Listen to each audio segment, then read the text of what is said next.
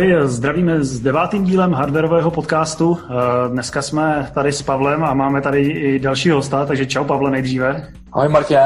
Ty seš v Jablonce, eh, já jsem tady s hostem, s Daliborem Farným, který ho můžete znát eh, tím, že skřísil Digitrony v České republice, dělá Digitrony na 20. století. Ahoj Dalibore.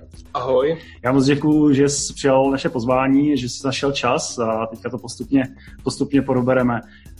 Mohl bys teda uvést, uh, jak se, jak se tady tomuhle dostal, co jsi dělal ještě předtím, jestli jsi vůbec jakoby, o těch digitronech dozvěděl? Uh, tak vlastně před Digitrony jsem vyvíjel software, uh, měl jsem vlastní projekty, programoval jsem uh, svůj vlastní inzertní server a e-shop. A dá se říct, že po asi sedmi, osmi letech takhle sezení u počítače a programování mě ta práce už přestávala bavit a tak nějak jsem pokukoval po jiné možnosti nebo jiné, jiném jakoby vybítí a právě v tu dobu jsem objevil Digitrony. A začalo mě to opravdu hodně zajímat. Vlastně elektronika je jako takový můj celoživotní koníček. A, takže jsem jakoby ve volném čase se, se začal zajímat o Digitrony, o, o jejich jakoby, užití, výrobu. Prostě se mi jakoby líbila ta technologie. A poměrně brzo, poměrně brzo mě to tak nějak uchvátilo, že, že jsem začal dávat dohromady výrobu, protože vlastně jsem zjistil, že tou dobou už jakoby nikdo na světě Digitron nevyráběl a nebylo ani možné nikde získat Digitrony větší velikosti, ze kterých bych si člověk mohl postavit vlastní projekt, který by byl zajímavý, takže jsem právě z toho důvodu se začal zajímat o, o jejich výrobu. A tím, že jsem měl jakoby blízko k softwaru, ale vůbec jsem neměl žádné zkušenosti s výrobou čehokoliv, tak se mi to zdálo jako jednoduchý projekt, protože vlastně to byla jenom jako skleněná baňka uvnitř párkových drátků a naplněná neonem. Takže to znělo jako poměrně jednoduchý projekt a tak jsem se do toho naplno pustil a nakonec mi to trvalo několik let, než jsem opravdu tu výrobu vyladil. Ukázalo se, že to podstatně složitější, že těch technologických problémů je tam, je tam opravdu spoustu a je prostě nějaký důvod, proč už se ty digitrony nevyrábí. Můžu se zeptat teda, ve kterém roce jsi jakoby začal s tím výzkumem jako s nějakými prototypy a tak? Ať... Digitrony jsem objevil, objevil koncem roku 2011 a začal jsem začátkem roku 2012, takže mm-hmm. tou dobou jsem začínal sbírat uh, první informace uh, ohledně toho, jak ty elektronky pracují a jak se vyrábí. Jo, jo, tebe inspiroval, myslím, nějaký někdo na internetu, že nějakou stránku mám pocit, eh, že jsi viděl, že si dělá po domácku. Ano, to, to, bylo, to bylo poměrně brzo po tom, co jsem začal, tak mě právě kontaktoval člověk, který se zabývá Jedním z jeho koníčků je výroba jednoduchých zesilovacích elektronek. Má doma vlastně takovou svou laboratoř a ten mi byl schopný právě předat jakoby první informace ohledně třeba zpracování skla, zatavování elektrod do skla a, a obecně jakoby ováků, takže a to bylo určitě jakoby takový výrazný posun kupředu, tyhle ty informace. Jo, jo. No ale jak jsi teda začal? Já jsem viděl tvoje obrázky, že jsi přivezl nějakou mašinu z Anglie a neměl jsi ani, ani dílnu.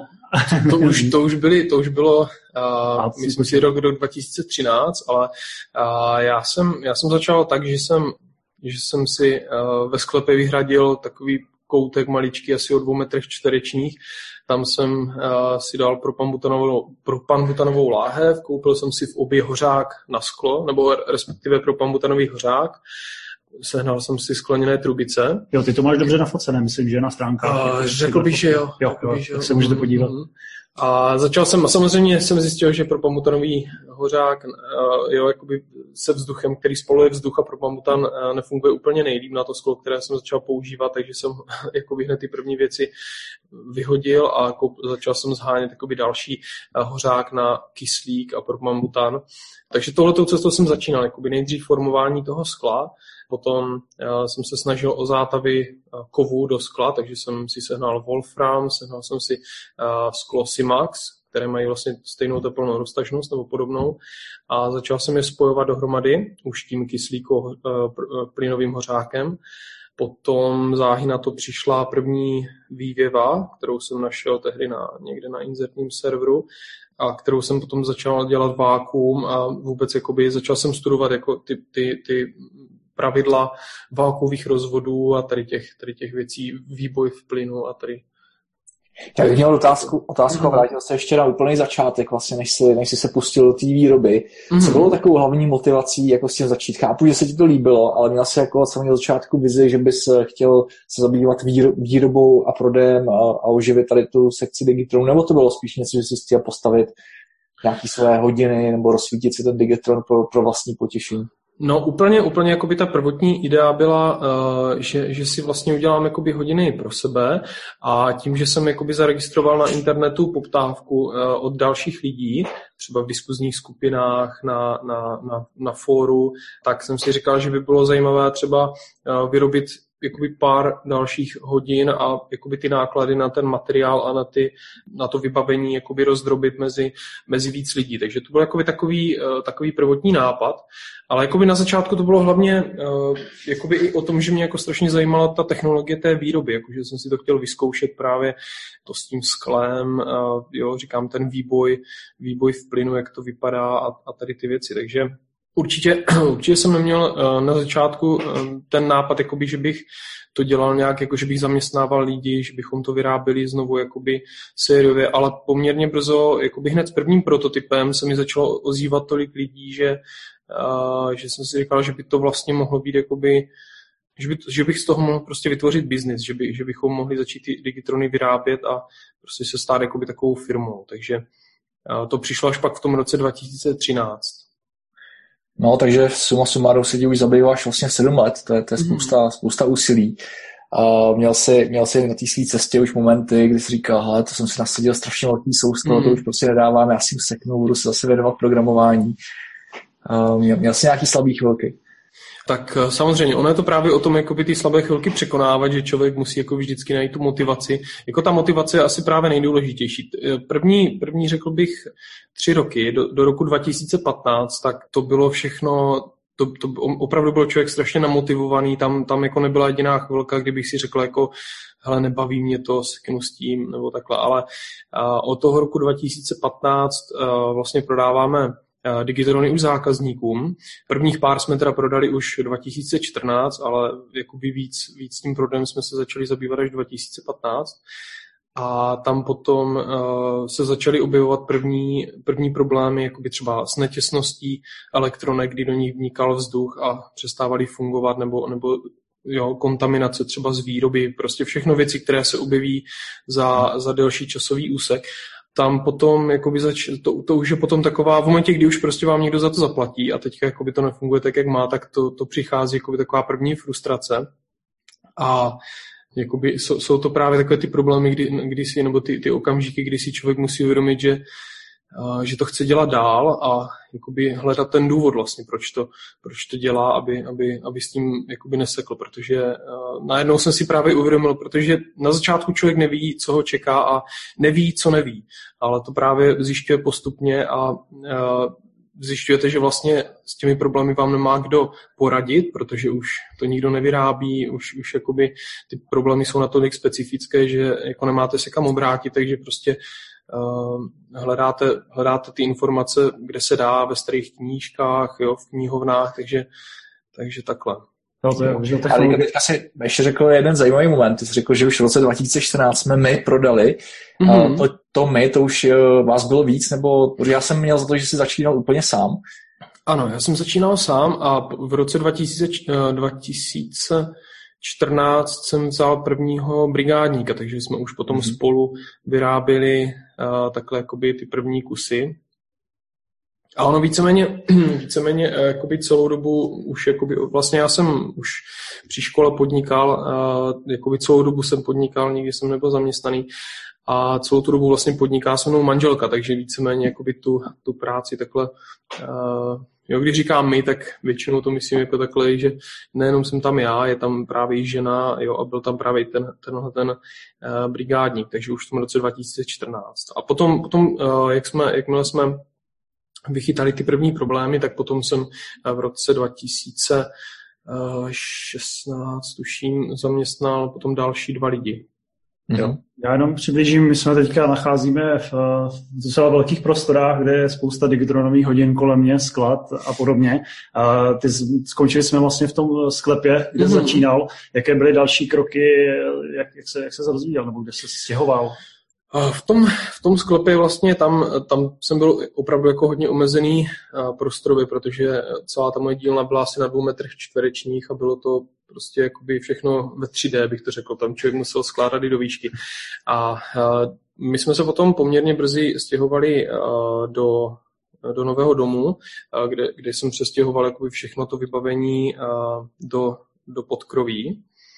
A tam jsem najednou měl větší dílnu, asi třeba o 10, 10 metrech čtverečních, ale tam, tam to poměrně brzy zase přestalo stačit, jednak jo, bylo to i nepraktické, protože tam v zimě byla zima, v létě tam bylo horko, takže uh, jsem začal uvažovat o tom, že na zahradě si postavím zahradní domek. A asi během roku se mi to podařilo dokončit, tu stavbu, a měl jsem najednou asi 20 metrů čtverečních a jakoby už poměrně takové komfortní prostory. A tam, tam vlastně mi, eh, jakoby tenhle ten zahradní domek mi umožnil dokončit vývoj jakoby všech těch technologických částí, všech těch kroků a tam vlastně vzniknul uh, i ten první prototyp, to byl ten rok 2013. Jo, a ty jsi tu Digitron, ten Digitron pojmenoval uh, na nějakým názvem po nějakém starém, že? Ty mm-hmm. jsi inspiroval v nějakém starším typu. Ano, ano, ano. Uh, vlastně ten, ten, jakoby ta elektronka z těch, protože těch Digitronů je mnoho typů, to jsou jakoby stovky různých velikostí a tovarů a takhle, takže uh, jakoby ten, co se mi líbil nejvíc, tak to byla elektronka, co se vyráběla ve východním Německu uh, někdy v 70. letech. Ten název, jakoby, nebo ten, to, to modelové označení je Z568M. A uh, já jsem jakoby z tohoto modelu vycházel jak velikostně, tak jakoby proporce čísel a proporce jakoby té, té vnitřní konstrukce. Uh, a vlastně potom jsem ho pojmenoval jakoby R Z568M, což znamená jako, jakoby, uh, jakoby vzkříšení to R, jakoby resurrected. Mm-hmm. A tam do toho zahradního domku si přivezl pak pěkný nástroj mm-hmm. nějaký. to bylo vlastně, to bylo vlastně, ano. A to je, to je vlastně sklářský soustruh. A je to taková mašina, která člověku umožňuje uh, upnout skleněné trubice a uh, jakoby synchronně otáčet, spojovat a provádět jakoby spoustu, uh, spoustu jakoby sklářských operací. A uh, ten, tam, tam vlastně jakoby to bylo tak, že my jsme měli na zahradě malou betonovou desku základovou, na kterou nejdřív přišla tady tahle ta mašina a potom, potom teprve kolem ní jsem postavil ten zahradní a, domek. A, jo. Takže potom, když jsem se asi za rok a něco na to stěhoval uh, do nových prostor, tady vlastně na zámek, tak uh, jsem musel ten stroj rozebrat, protože nešel, nešel jo, má to, má to jako 800 kg, bylo potřeba ho rozebrat na jednotlivé díly, abych ho byl schopný vůbec vynést ven do té úplně detailní technické diskuze, takže bychom si řekli vlastně pro posluchače, co to vlastně ten Digitron je. Mm. No, to, jsme, to jsme ještě neudělali. A, a tak jestli bys Dalibore popsal. Určitě. Takže Digitron, Digitron je vlastně historicky první digitální displej.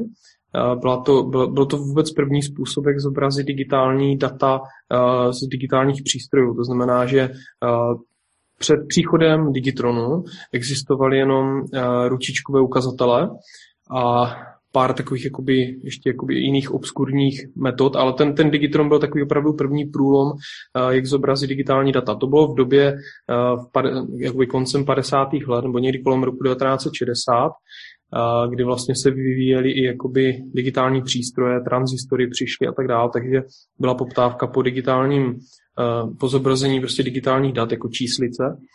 A s příchodem vlastně Digitronu bylo možné vyvinout třeba voltmetry, frekvenční čítače nebo různé jakoby, komponenty pro počítače, které byly schopné zobrazit číslice. Takže to byla jakoby ta historická funkce té elektronky. A potom uh, někdy, řekněme, kolem roku 1980, uh, kdy uh, se vyskytly nové, nové typy displejů jako ledky, LCD displeje a podobně, tak ty digitrony byly poměrně rychle vytlačené, protože oni byli jakoby byly drahé na výrobu, protože se vyráběly nebo skládaly ručně, byl tam velký podíl ruční výroby byly náročné nařízení, protože se tam používá vysoké napětí, byly poměrně nespolehlivé v, souvislu, jakoby v porovnání s letkami a tak dále, takže velice rychle vymizely. Jak je to třeba s jejich napájením? Jestli nějakou elektroniky potřebuješ na to nějaký vyšší, vyšší žavící napětí, a jak, jak, jaký to má potom příkon, když rozsvítíš takovýhle Digitron? Je to, je, tak, je to tak, že e, to, to napětí je tam vlastně 10 samostatných číslic, ty se připojí jako katody, to znamená, e, které číslice, která číslice je aktivní, tak e, ta je připojená jakoby k zemi nebo na nulu a je kolem nich společná mřížka, to je anoda, a na to se připoje 170 V přes anodový rezistor, který vlastně zajišťuje který jakoby omezuje proud. A potom, co se týče toho příkonu, tak ten proud, který tu protéká, je asi 5, 5,5 mA a jakoby, jak, jak příkon toho jednoho digitronu s tím anodovým rezistorem je přibližně 1 W nebo něco lehce pod 1 W, takže uh, není, to, není to nic jakoby hrozného jako hmm. na mhm. spotřebu.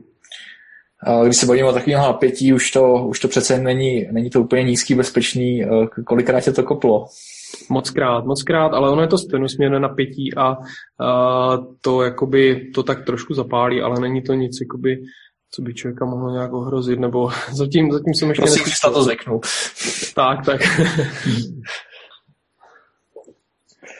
ještě ten název Digitron, to je vlastně spojení jako digitální elektronka, nebo z, čeho to vychází? A, mm, to úplně přesně nevím. Ono totiž tyhle názvy byly často vymýšlené jako různě, jako, jak bych to řekl, jako, jako značka nebo, nebo prostě obchodní název a ono prostě v té době se kde co jmenovalo názvem, který končí na tron, Jo, takže jiné pak byly jiné, jiné uh, typy elektronek pro zobrazení jako takhle taky digitálních věcí, digitálních dát jako dekatrony, numitrony a tak, itrony, takže...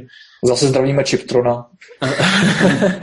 takže ono to asi vzešlo z toho, ale te, ten digitron je, uh, je, je český název, nebo možná to bylo i v dalších jazycích, ale je to hlavně jakoby uh, co jsem to zaregistroval v češtině. A jinak potom anglický název se používá Nixie Tube jako Nick, Nixie. Mm-hmm.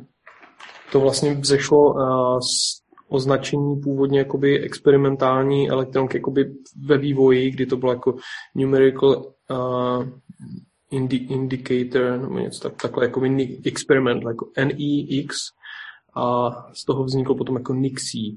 Aha. Takže jako číslicový, číslicový indikátor tady tahle technologie vlastně zemřela dávno před internetem, takže tyhle znalosti jakoby jsou, jak říkal, v těch knihovnách, moc se jakoby na internetu neobjevily. Ty jsi měl možnost se potkat někoho třeba, kdo v České republice je vyvíjel ty elektronky. Já jsem měl možnost až, až vlastně, mm, já jsem v roce 2016 natočil video vlastně z výroby, když, kdy už jsme byli, jakoby, když už jsme všechno měli poměrně dobře vyvinuté a vyráběli jsme. Takže se natočilo video uh, z výroby, které mělo takhle jakoby seznámit naše fanoušky nebo jakoby, uh, ty lidi, kteří sledují ten projekt od začátku s tím, jak, jak vlastně ta výroba probíhá. A právě tohle video mělo hodně reakcí a jedna z nich byla takže eh, jsem se dostal do kontaktu s lidmi eh, z Tesly Vrchlabí, kteří právě eh, ve firmě nebo jakoby v té, v té provozovně, která vyvíjela, vyráběla digitrony v České republice nebo v Československu tehdy pracovali. Takže ono to bylo poměrně náročné, protože digitrony se u nás vyvíjely jenom, nebo vyráběly jenom ve Vrchlabí, a ta, ta provozovna tam měla jenom pár desítek lidí, pár desítek zaměstnanců oproti třeba provozovně jako továrně v, v Rožnově pod Radhoštěm, kde byly tisíce zaměstnanců, takže jakoby potkat se s někým uh, z té doby bylo poměrně náročné. Tak, ale nakonec se to povedlo a byl to jeden zajímavý den, kdy, kdy jsme se vlastně takhle potkali uh, tři, tři bývalí zaměstnanci té Tesly a a já, takže bylo to, bylo to super, jakoby já jsem na ně měl hodně otázek, oni se snažili vzpomenout na to, co, co, jak, jak, co měli nastavené v roce 1970, takže to bylo, bylo to hodně vzpomínání, ale, ale bylo, to, bylo to určitě zajímavé. Neměl si potom od nich nějakou zpětnou reakci, že by se oni sami chtěli připojit do tvýho týmu a být třeba nějakými aspoň konzultanty? Uh, jako byli, byli hodně nadšení, jako určitě byli nadšení, protože jednak uh, vzpomínali, že na dobu, kdy byli mladí, kdy je to jakoby takhle bavilo, tady ty, tady ty věci, ale uh, ono už se jedná jako o lidi důchodového věku, takže třeba kolem osmdesátky, takže to už je, to už je uh, jakoby, on, oni byli určitě rádi, že mě mohli předat jako nějaké informace, ale asi jako vyloženě reakce, že by se chtěli nějak jako dál na tom podílet, tak to asi, to asi ne. Ale určitě každopádně jako se mi snažili podpořit aspoň jakoby těma znalostma, co si, co si jakoby vybavili. A ono to víceméně bylo už o tom, jenom že mi jakoby odkývali, že třeba tady ty postupy, co používáme, jsou dobré. A měli tam pár takových jako zajímavých informací, které jakoby z výroby, jako z praktického hlediska, jako co, co, co mi, co mi jakoby pomohlo, takže za, za to jsem určitě rád. Ty vlastně nevyvíjíš jenom elektronky, ale po vzoru Bati si vyvíjíš a vylepšuješ ty stroje, protože vlastně ty se nedají nikde koupit, že jo? Ano. A to, je, to je právě jeden z takových zásadních zádrhelů, že nejenom, že ta technologie je jako, nebo poměrně dost, do, do určité míry byla zapomenutá, ale i ty stroje, vlastně, které člověk potřebuje pro tu výrobu, tak jsou dost specifické. A, ten, ten soustruh to je z kterého roku? Ten, ten soustruh je naštěstí taková dost obecná věc, ta se dá sehnat, ten je z roku 1968, ale sklářské soustruhy, uh, ty se vyrábějí, sice jsou poměrně dost drahé, ale to ještě, to je ještě věc, která se třeba z Ameriky dá poměrně jednoduše importovat, stačí, stačí to jenom zaplatit ale eh, problém je třeba eh, s čerpacím zařízením, jako kdy vy vlastně potřebujete eh, tu elektronku vyčerpat, odstranit z ní, nebo jakoby odčerpat z ní vzduch, odčerpat z ní jakoby veškeré ty nečistoty, které vevnitř zůstanou i po tom umývání a potom ji zpět naplnit zase neonem na určitý tlak, takže to je prostě zařízení, které jako to vám, to vám nikdo prostě takhle nedodá. To není něco, co by si člověk mohl jednoduše koupit, zároveň se to nedá pořídit ani na uh, nějakém jakoby, trhu s použitým vybavením, takže vám nezbývá, než, než si to prostě postavit. Takže sehnat vývěvy, sehnat si jednotlivé komponenty toho válkového systému, navrhnout si tam věci, které, uh, které tam potřebujete, připojení měříčů různých a tak dále. Takže je, je to prostě potřeba si to postavit sám tohleto ta investice, jak časová, tak, eh, tak peněžní do tady toho musela být nemalá. Byl jsi třeba v situaci, kdy jsi musel jako pomáhat ještě nějakým extrémním, extrémníma zakázkama, nebo se samý začátku věnoval pouze No, já jsem vlastně jakoby na začátku měl nějaké peníze našetřené, protože to předchozí podnikání běželo jako dobře, to, to byl právě člověk byl takový trošku zmasaný a říkal jsem si, že ty digitrony zvládnu taky bez problému, takže uh, nakonec potom co se týče jakoby hotovosti, kterou mě stál vývoj těch digitronů, tak to bylo něco přes 1,5 milionu.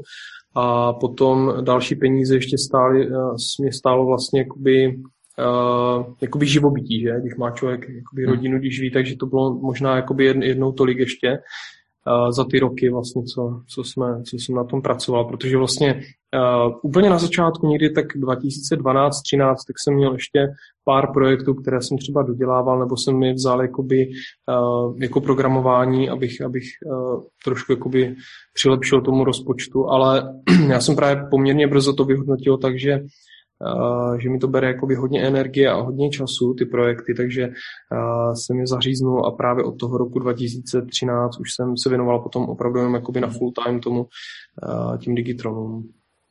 Předpokládám, že pak v určitém okamžiku si se k programování zase vrátil z spojitosti s tady tím, s tady tím projektem. Chceš o tom mluvit teďka, nebo, nebo to? No, Jo, jo, bez problému. Eh, já jsem se potom vrátil jakoby programová, jako k programování, no takhle vlastně elektronka jako taková, to je jenom, to je jenom součástka.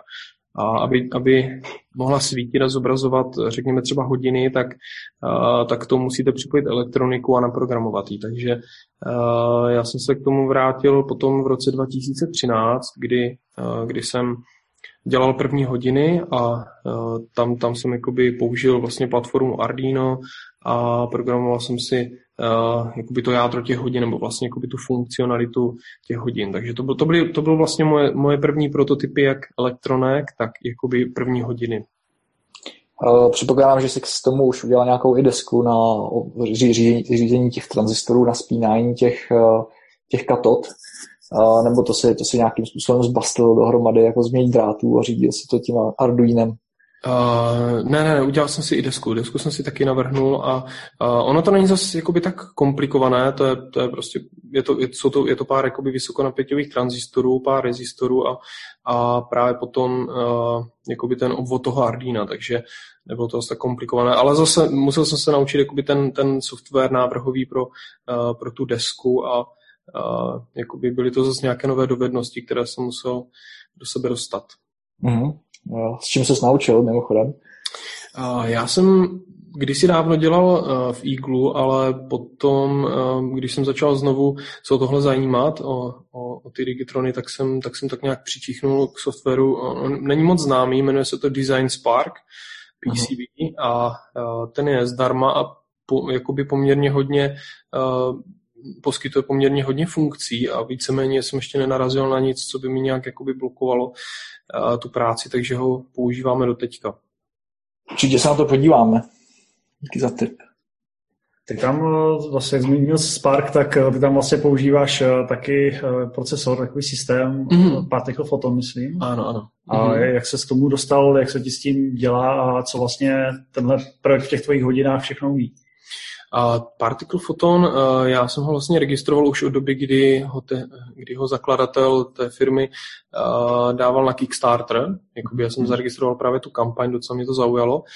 A jakoby ve zkratce je to něco podobného jako Arduino, je to, má to vyšší výpočetní výkon a je to zároveň jakoby, uh, má to tu možnost připojit se bezdrátově do, do internetu jako přes Wi-Fi a je kolem toho vybudovaná celá jako platforma cloudu, kdy vlastně ty zařízení na tom cloudu mezi sebou mohou komunikovat, jednoduše se jim dají posílat data, můžou zpracovávat data jakoby z API třetích stran a takhle různě, takže je to, je to dá se říct, že dneska, dneska už o sobě ta firma Particle mluví víc jako o softwarové firmě, než, než jako o vývoji hardwareu. Takže je, to, je to určitě zajímavá, zajímavá součástka nebo zajímavý jakoby procesor, protože uh, umožňuje člověku velice jednoduše se připojit k internetu a jako využívat spoustu, spoustu uh, funkcí. My, my tam konkrétně používáme připojení nebo synchronizaci času, to se jakoby úplně nabízí, protože takhle má člověk potom jednoduše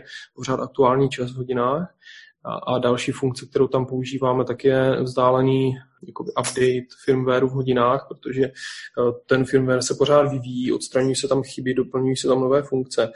Takže eh, takže eh, kdykoliv je nový firmware, tak, tak ho prostě posíláme a ty hodiny se automaticky aktualizují, ty, ty zákaznické. Mm.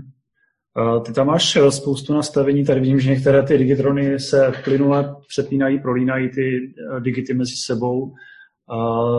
Ty eh, s tím souvisí možná, že se to v noci i trochu stnívá. Jaká je životnost tady těch, těch elektronek a máš, máš nějaké zkušenosti s tím? Životnost elektronek, tam je, tam, tam jakoby, co se týče těch jakoby já hodně, co se týče té životnosti, vycházím uh, z těch starých elektronek, protože uh, u těch původních elektronek byla udávaná životnost 200 tisíc hodin, uh, to znamená asi 20 let. A vím, že někteří zákazníci naši mají hodiny, které jim svítí třeba i 30 roků, jakože ta elektronka už ne- nevypadá úplně jak nová, ona je trošku jako vevnitř začernalá, ale pořád funguje. Co se týče našich eh, elektronek, tak zatím ty, co, ty, co nám svítí nejdíl, tak jsou asi tři, tři roky staré, tři až čtyři roky. Eh, a jakoby tam, tam to opotřebení, které na nich je vidět, tak, eh, tak je, je strašně slabé. Takže tam to právě hodně souvisí s čistotou, takže i jakoby, jak se postupně vyvíjí ta, to, to zpracování jakoby naše těch, těch elektronek, jak se nám daří odstraňovat víc těch nečistot, z těch součástek a jakoby zlepšovat to čerpání, tak si myslím, že i jakoby ta životnost bude vzrůstat, ale říkám, po těch třech letech tam zatím není vidět žádné opotřebení, takže myslím si, že jakoby bez problémů takových 10-15 roků minimálně by měly fungovat, což je poměrně jakoby slušná, slušná životnost. No, minimálně lepší životnost než většiny průměrné elektroniky, takže to je určitě dost slušný. Tak, tak. se bude vyměňovat spíš ta, ten, ten Wi-Fi modulek, než ta no, ono, ono, právě, my třeba u prvních hodin, jakoby, které jsme začali vyrábět uh, jakoby sériově, uh, to jsou naše Zen hodiny, tak tam, tam jsem použil právě podsvícení uh, ledkami, a to, to je právě věc, kterou jako ně, ně, jakoby část zákazníků vyžaduje. A ono se právě ukazuje, že ty letky jsou jedna z nejporuchovějších součástek, jako kterou teď používáme, takže, takže časem od, ní, od nich určitě upustíme, nebo teď už jakoby s novými hodinami tam už, tam už nejsou letky. Jo, jo. Co na tom právě fascinující, tak je ta kombinace té úplně old school technologie prostě v tom novém kabátě a kombinaci s Wi-Fi modulem a prostě cloudem mm-hmm. a moderníma technologiemi. Já můžu říct, že když jsem to vlastně viděl poprvé na život, tak uh, ono to je úplně něco jiného, než když to máte na fotkách nebo na videu, protože ta kamera nedovede zachytit takové to, takový ten halo efekt lehce namodralý kolem každého toho digitu. Jo, takže kdo, kdo může, tak se určitě někde přijďte na Dalibora podívat, jak to svítí, protože je to, dá se na to dívat strašně dlouho. No. A když už nebudete mít tu příležitost, tak se podívejte na jeho stránku daliborfarný.com, má to moc pěkně udělaný, je to, vtáhne vás to do děje a, a černá, černá působivá stránka roztočí, roztočí digitrony. Moc hezký. Jo, jo, ty jsi, byl, ty jsi byl teďka na výstavě na Design Bloku v Praze, tam jsi měl, co jsem podle fotek viděl, úplně nádhernou expozici, Digitrony takhle na drátech, všelijak stojící a vysící. To, to se tak povedlo. To bylo, ano, ano. Ty, zrovna jakoby ten, my jsme tomu říkali lustr, eh, tady s těmi, s těmi digitrony zavěšenými, tak to, to bylo taková poměrně vděčná uh, součást. Uh, hodně lidí si to fotilo, dělali si tam selfie, takže bylo to určitě jakoby líbivá věc. Kolik uh, máš měsíčně objednávek na, na Digitrony? Jestli nejsou to nějaký uh, secret, secret? Ne, ne, ne, vůbec. My právě jako jedna z těch věcí, jakoby, která, která se uh, jakoby tak prolíná tomu prací, tak je to, že jakoby hodně transparentně všechno zveřejňujeme, takže vlastně uh, takže vlastně jakoby píšu kolem toho blog, píšu tam jakoby veškeré, jako nejenom jo, to, jak se vyvíjíme, ale prostě čísla, protože bez čísel ty informace jsou takové mhm. sterilní, mm-hmm. takže teď jako když, když si sedeš do patičky na našem webu, tak tam uvidíš jakoby náš bankovní zůstatek a obrat za posledních 30 dní, takže je to, to je, je tam to hodně. To máte automaticky zvoní přes nějaký apíčka, nebo? Uh, jo, jo, to nám, to nám vlastně jakoby takhle počítá. Myslím, co pět minut uh, to právě stáhne informace jakoby z PayPalu a z našeho bankovního účtu a spočítá to a vlastně uloží do databáze a pak se to takhle vypisuje. Takže to je právě, to je taková zvláštní věc, nebo mě od toho lidi zrazovali, proč to vlastně děláme, ale já tak nějak jakoby cítím u těch našich zákazníků nebo u hodně, u hodně uh, zákazníků a těch, těch followerů nebo jakoby těch, těch fanoušků, že uh, oni ten jakoby vývoj sledují vlastně od začátku nebo od jakoby poměrně dlouho baví je to. A s těmi čísly je to také zajímavější, protože prostě vidíte jako nějakou reálnou, reálnou uh, jako nějaké výsledky nebo jak se to hýbe a tak, takže jsem si říkal, proč to tam nedát, jakoby, že nemáme žádnou vlastně přímou konkurenci, kdo by nám, kdo by vyráběl Digitron, nebo vůbec já, když jsem se ptal, jako, jak to kdo může zneužít, tak jsem se nedočkal jako nějaké žádné zásadní odpovědi, takže... Jo, jo. Tak jediný, jediný, kdo prodává ty Digitrony, tak jsou nějací lidi, co mají kontejner těch starých eh, doma, že a prostě to rozprodávají, ale jednou, jednou jim taky dojdou. Mm-hmm. Že? Je to tak, je to tak. Vlastně jediná zásoba mimo nás, tak tak uh, jsou staré ruské digitrony, které vlastně v Rusku se vyráběly digitrony asi do 93. Takže uh, tam jich poměrně, jo, to už byla doba, kdy se nepoužívali, takže poměrně hodně uh, těch digitronů tam zůstalo ležet ve skladu a až potom někdy kolem roku 2000 nebo 2005 tak nějak se začaly znovu jakoby vyhledávat, protože přišla taková ta vlna to retro a vlna těch lidí právě, kteří si z toho chtěli postavit hodiny. Ale jak říkáš, právě jednou ty, jednou ty staré digitrony dojdou a uh, pak už prostě k dispozici nebudou, no, tady ty malé. Protože že v dnešní době si člověk nemůže koupit Digitron, kde je třeba symbol Bitcoinu, takže takový se nedělal, takže máš to, máš to plně v rukou, tady tu výrobu. Zkoušíme. Bitcoin je právě jakoby jedna z věcí, uh, se kterou jakoby, nebo ohledně které mě kontaktovalo několik lidí, že by měli zájem třeba zobrazovat na displeji, na, na digitronovém displeji právě hodnotu Bitcoinu, takže včetně, té, včetně symbolu Bitcoinu by to mohlo být jakoby zajímavý, zajímavý displej. Uh, už jste zkoušeli do toho dělat uh, různý, různý symboly, nebo zatím jste jenom u, u čísel? Uh, měli jsme jeden, jeden jakoby, nebo máme takový probíhající projekt, kde uh, máme 10 písmen v Digitronu. Je to vlastně podobný, nebo prakticky ten stejný Digitron, eh, co se týče velikosti. Je tam trošku upravená ta vnitřní struktura, tak aby se tam dalo umístit právě těch 10 písmen. A takže tohle to je, to je takový projekt, řekněme, na několik set digitronů a mimo tohleto uh, jsme potom zkoušeli symboly, jakoby co, co nám třeba poslali zákazníci, ale těch nebylo moc. To je právě, ono je to poměrně dost komplikované to připravit tak, aby, uh, aby to fungovalo, protože Uh, jednak musíte objednat výrobu, jakoby, musíte zaplatit jakoby nové, uh, no, nové, nové filmy nebo jakoby nové prostě přípravu výroby pro nové symboly a potom ten symbol, než opravdu jakoby co se týče proporcí, než je použitelný, tak to taky chvíli trvá, protože uh, většinou je to tak, že některé části toho, toho písmene nebo řekněme toho symbolu nesvítí tak, jak by člověk potřeboval, že tam to elektrické pole je třeba slabší, nebo je to prostě, chová se to jinak, takže tam je, tam je taky potřeba trošku jakoby vývoje a vychytávání těch, těch problémů, než, uh, než to všechno svítí tak, jak má. Takže úplně jakoby do těch úplně vlastních symbolů, že by člověk poslal svou grafiku, tak zatím se ještě nehrneme. To ještě bude chvilku trvat. Jo, to možná souvisí s tím, eh, proč ty čísla nejdou jakoby v tom Digitronu po sobě od jedničky po devítku, ale proč jsou teda na, na přeskáčku? Eh, tam, tam je to o tom, že eh, vlastně ta patice toho Digitronu má nějaký, nějaké rozmístění pinů a tam to většinou bylo omezené jakoby kompatibilitou s nějakými přístroji nebo třeba předchozími ne, nechtěl rozbít standard prostě. Uh, já, jsem, já jsem na začátku jsem se snažil vzít jakoby co nejvíc věcí z toho původního Digitronu, aby, protože už tak tam bylo hodně věcí, uh, nad kterými jakoby laborovat, co, co vyvíjet, vymýšlet, takže třeba zrovna to pořadí uh, číslic jsem vzal ze starého Digitronu.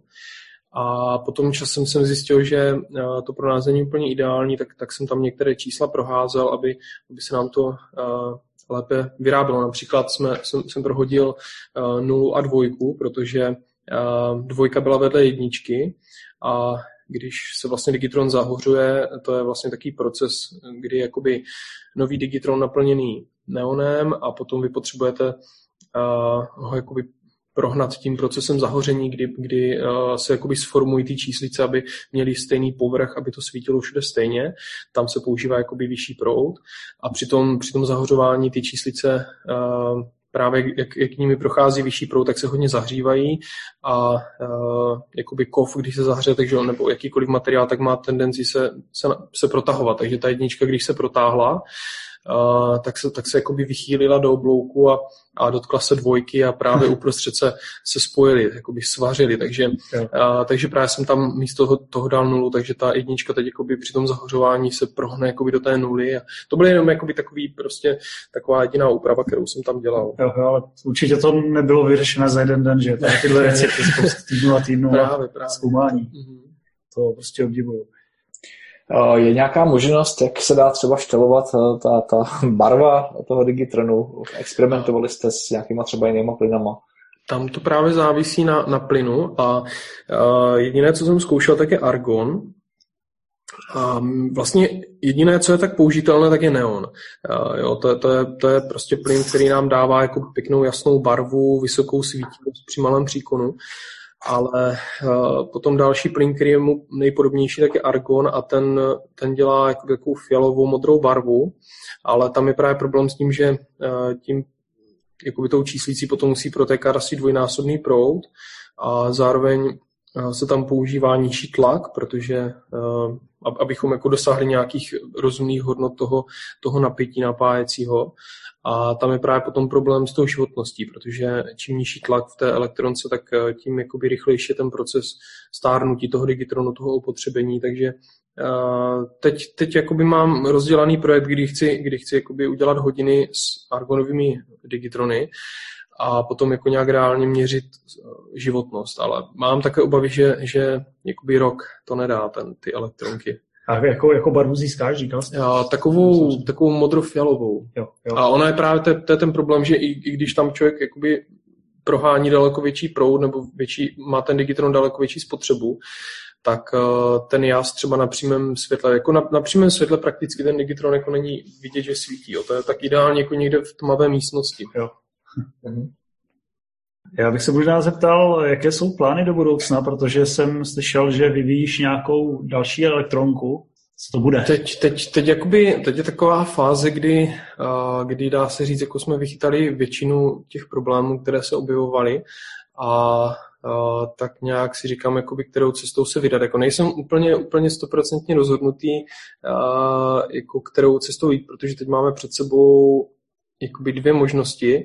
Uh, buď se vydat jako cestou třeba o něco menšího digitronu, který by byl jednodušší na výrobu a pokud bychom ho dělali ve větším množství, tak uh, bychom dokázali stlačit tu cenu, uh, ale to je, to je prostě otázka, jestli ten trh je opravdu tak velký, aby jsme se dlouhodobě udrželi při vyšší produkci a dokázali, dokázali být jako profitabilní. Takže to je, to, tohle třeba jakoby zrovna jedna z věcí, která by mě docela lákala, protože tam to znamená jakoby hodně vývoje a stavby různých zařízení, co, což mě jakoby hodně baví právě na té výrobě.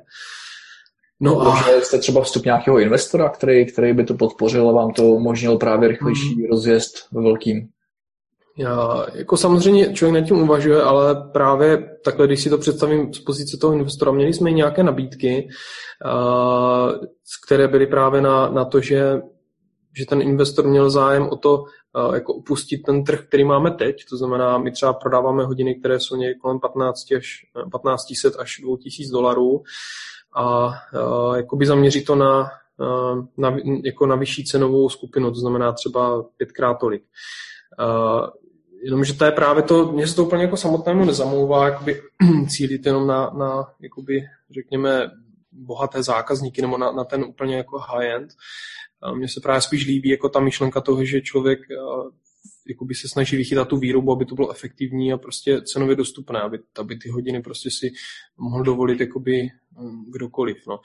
A, takže to bylo, jakoby, to bylo právě, co se týče jednání s tím investorem, a, ale uvidíme. To je právě, ono je to jakoby druhá cesta, jak jsem říkal, jedna cesta je uh, jakoby vyrábět ve větším množství Digitron za, za nižší cenu a druhá cesta je potom uh, vyvinout uh, Digitron jakoby třeba větší nebo uh, jakoby složitější, zaměřené spíš jakoby na, řekněme, nějakou estetičnost nebo jakoby třeba, řekněme, komplexnost toho, toho, té struktury vnitřní a jakoby takhle jo, prodávat jakoby spíš menší, jakoby menší množství digitronů, které budou komplikovanější, budou zajímavější a, a bude víc modelů, jo, ale potom jako za vyšší cenu, protože zase v té malosériové výrobě se člověk nikdy nedostane jakoby cenově tak na takovou zajímavou cenu, jako když se to dělá ve větším množství co by ten větší Digitron měl jako, být, jako za, za čísla mít, aby byl jako zajímavější, že, že to bude tam je, segmenty. Tam, nebo... je právě, tam je právě možnost jakoby, uh, jiných, jiných fontů, nebo asi, asi zůstanou pořád ty číslice,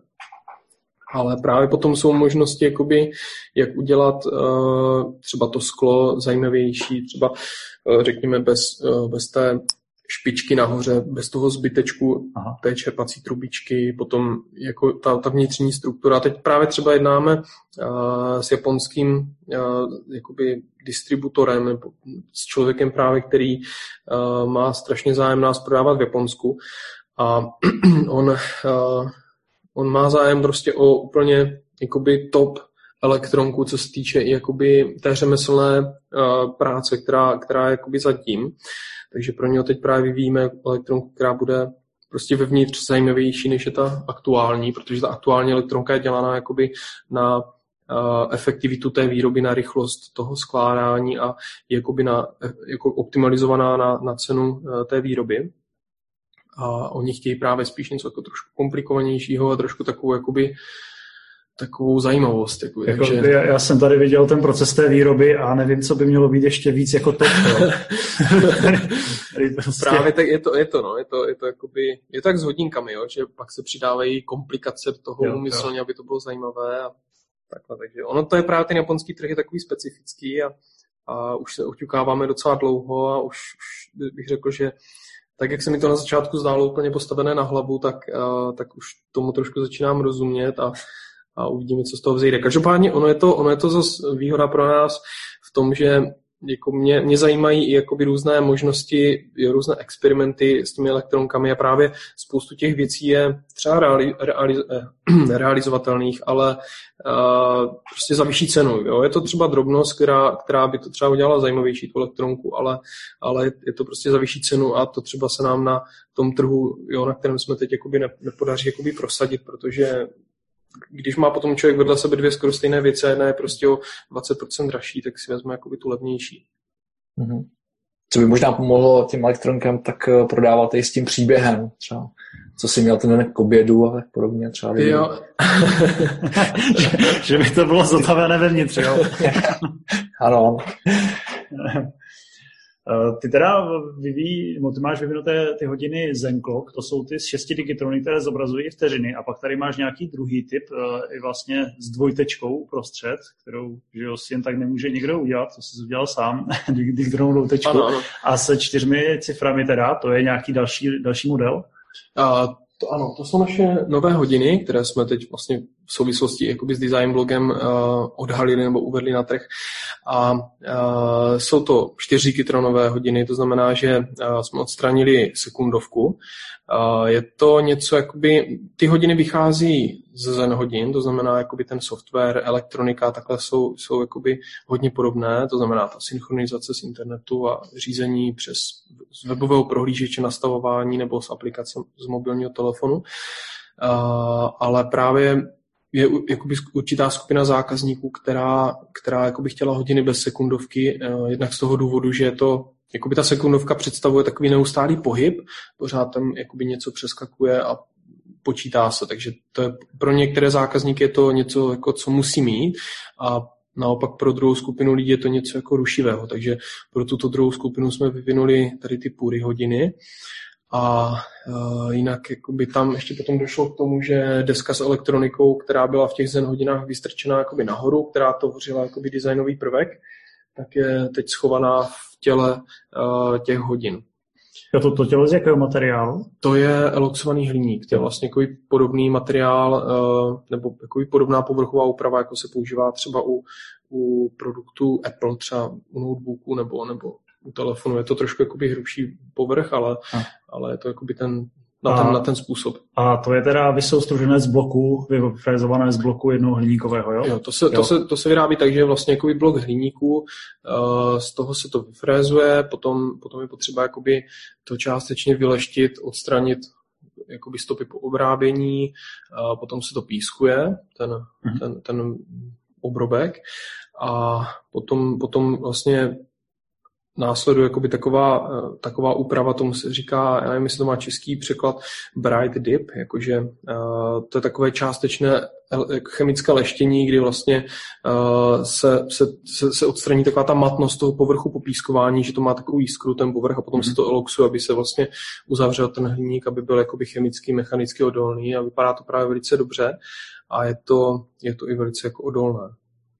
Vypadají, vypadají moc hezky. Já jenom ještě, jak vidím ten Zen Club na těch eh, nožkách, na těch distančních jako sloupkách, mm. což jsou, to, nemůžu, to, to nejsou normální distančky, jako, jo? Ne, ne, ne. ne, jako to říkám pro posluchače, aby si nemysleli a, a, nevím, jak to pojmenovat, ale strašně se mi tam líbí ta vychytávka, kdy to napájení vlastně jednou nožičkou jde plus, druhou jde minus, že jo. Tak, no. Já jsem právě se na to poprvé díval, říkal jsem si, kde se tam přivádí napájení z toho plošňáku, jo? že tady jsou ty nožky, všude jsou šrouby, nikdy nejsou dílky tím a uh-huh. je, to, je, to, je to opravdu velice dobře vymyšlené. A vlastně do kolečka kolem plošného spoje, myslím, že to máš poměděné, tu hranu. A, ano, to je, ta, ta, ta hrana je vlastně plátovaná a no. jakoby, uh, celá ta deska je potom zlacená jakoby chemicky, nebo teď, teď používáme už jakoby galvanické zlacení. Jo, jo. Vlastně, jo, Apple taky dělá z hliníku, teda soustruží a taky mm-hmm. si na tom plošňáku dělá tyhle věci, takže trošičku tak doháníme. Je to, je to, no, no, no, je to právě o tom, že když člověk třeba navrhuje ten plošňák, tak si říká jako Uh, proč to dělat úplně jako jenom tak stroze, že by tam možná se dalo přidat něco, co, co by bylo pěkné, nebo co vlastně ta technologie umožňuje, jakoby, jo, takže... Protože v tom zenu ten plošný spoj jde vidět vlastně, mm-hmm. je, mm-hmm. na tom jsou ty digitrony nasazené paticí. Kdo, kdo ti vyrábí plošné spoje? Uh, plošné spoje děláme část u Gatemy mm-hmm. a druhou část uh, děláme u firmy Printed. Vlastně u Printed, tam, tam teď používáme právě to galvanické zlacení, které vypadá líp, které je jakoby chemicky odolnější, protože my vlastně ty desky osazujeme jo, jakoby potom je po tom osazení vlastně umýváme, oplachujeme, aby, aby prostě na tom nezůstávaly stopy, takže uh, ono, jak to prochází jako několika takovýma, takovými čistícími procesy, tak uh, třeba u toho chemického zlacení, tam se nám stávalo, že to občas nechalo mapy na tom, i když to bylo jakoby povrch jako zlata, což by mělo být inertní, tak u toho, uh, u toho galvanického zlata uh, od Printed se nám to nestává. To je úplně jako dokonale lesklé, dá se to vždycky umít, takže tam je to úplně tam je to jako perfektní povrchová úprava. A když jsme u té výroby, tak eh, kolik lidí eh, u tebe v týmu ovládá výrobu té elektronky? Musíš být u každý z nich, nebo už eh, tam hledáš nějakou zastupitelnost? A... Uh, určitě se snažím, co, co jde, tak se snažím uh, předelegovat na ostatní, protože jenom jakoby ta práce v, té, v tom vývoji nebo, nebo jakoby takhle uh, programování a tady ty další věci, tak to, to je hodně, že uh, člověk musí pracovat celý den. Uh, takže určitě se snažím všechno uh, přehodit na, na kolegy, takže teď máme vlastně uh, dvě paní na, na vlastně jakoby na, na, pracovní, na plný pracovní úvazek ve výrobě přímo jakoby těch elektronek. A jako tam, tam už vlastně dá se říct, že musíme jakoby to pořád hlídat, aby, aby vlastně jako se ty procesy neměnily, protože tím, jak nemáme jako žádné automatizované stroje, tak všechno se dělá uh, ručně, to znamená to čerpání, ohřívání, všechno to má nějaké pravidla, takže vlastně tam jakoby musím být jakoby takhle to namátkově kontrolovat, že se všechno dělá tak, jak, uh, tak, jak má. Ale samozřejmě, když odjedu na pár dnů, když odjedu třeba na týden, tak prostě ta výroba funguje dál, pořád se vyrábí, takže v tomhle je to jakoby dobré. Jinak pak, co se týče těch hodin samotných, tak tam už potom jako na těch hodinách jsou věci, které vlastně dělám já, které musím kontrolovat, ať už je to třeba právě programování těch desek, každá má vlastně své svědové číslo, takže člověk to musí takhle hlídat a jakoby taková ta finální kontrola inspekce, tak, tak musí být právě na mě. Je nějakým způsobem ten tvůj systém třeba těch hodin otevřený, že potom se k tomu může připojit, vypsat si tam vlastní číslo, nebo, nebo je to zatím proprietární a pouze to využívá funkce předdefinovaných aplikací? Teď, teď to využívá funkce předefinované, ale právě chystáme tam, nebo de facto ono už je API, API hotové, ale chystáme tam teď ještě nové funkce právě pro zobrazování vlastních dat, a jak, jak bude teď trošku volněji, tak, eh, tak, tak bych to právě rád jako spustil, kdy vlastně člověk bude moct uh, obsluhovat ty hodiny nebo jakoby ten, bude se moct připojit ke cloudu s vlastní aplikací a nebo jakoby dá se říct, bude se to dát ovládat jako z příkazového řádku, kdy si tam bude moct posílat vlastní data, takže mm. bude, to, bude to otevřené. A jinak jakoby tady takovýto, takové to rozhraní bude nejenom na tom našem cloudu, ale bude uh, i přístupné jakoby přímo na těch hodinách. To znamená, že eh, ty hodiny mohou pracovat ve dvou režimech, buď jsou připojené online, eh, jsou připojené k routeru a eh, jakoby přes cloud získávají data a druhý režim je potom, když zákazník nemá, nemá bezdrátové připojení, tak potom pracují offline, kdy sami jako vysílají AP jako přístupový bod a zákazník se k ní může připojit a nastavovat tam ty jednotlivé parametry hodin. A stejně tak vlastně bude moct nastavovat potom, eh, co se na nich má zobrazovat. Mm-hmm. Každopádně jediný dneska komunikační interface těch hodin je Wi-Fi. Tak, přesně tak. Eh, existuje nějaká země, eh, asi jo, ale není jich moc na, na světě, kam se ještě hodiny neposílal? Posluchači mm-hmm. možná netuší, že vlastně posíláš hlavně do zahraničí. My, my posíláme hlavně do Ameriky, a potom jakoby takové ještě silné trhy. Řekl bych, že Amerika je pro nás minimálně polovina jakoby naší, naší výroby. Já jsem si všiml tady nedávno vlastně hodně amerických eh, DC adaptérů za americkou zásuvkou, to tak neuvidíte někde. No. Tak a, a potom, potom vlastně posíláme hodně do Německa, do Anglie, jsem tam je Austrálie, jakoby takhle všude možně bych řekl, že máme hodiny, snad asi v každé zemi máme nějaké hodiny, máme v Číně, v Japonsku, v Rusku, teď jsme posílali něco na Katar, na, na Guam dokonce, uh, a takhle, takže máme všude možně, ale třeba na Islandu si myslím, že nemáme hodiny, Gros. Jakým způsobem řešíte reklamu?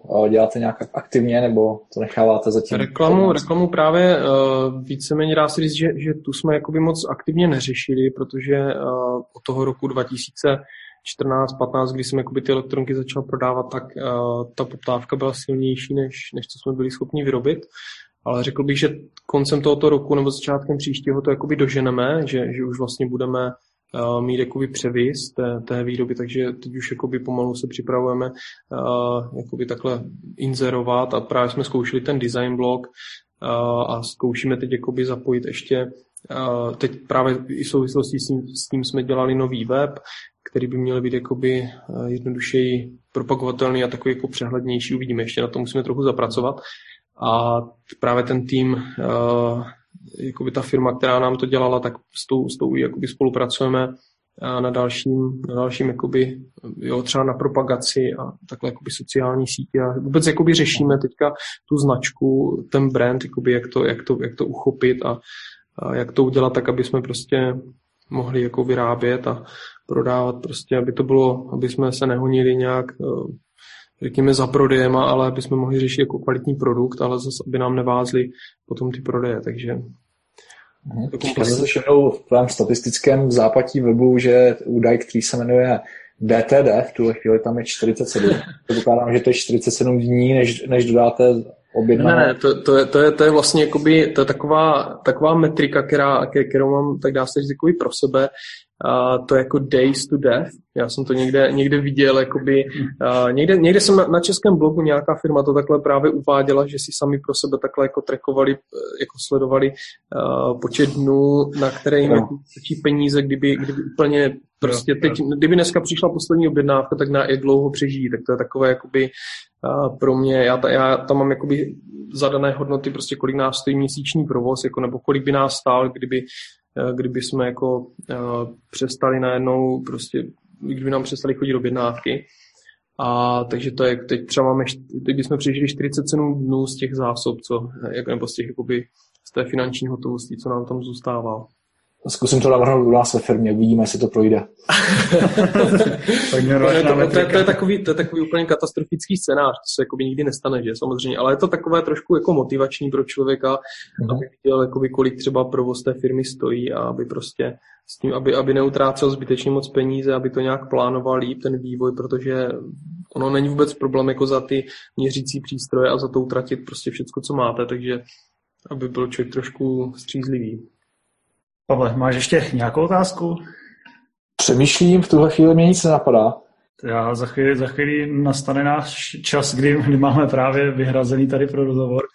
Uh, tak uh, jestli teda už uh, z tvojí strany je to všechno, já už taky nevím, na co bych se všechno zeptal, tak uh, bych teda poděkoval Daliborovi strašně moc za tohle povídání. Já doufám, že se ještě třeba do roka sejdem zas a ty nám třeba řekneš nové příběhy s tou novou elektronkou, co se povedlo, co se nepovedlo, fakapy.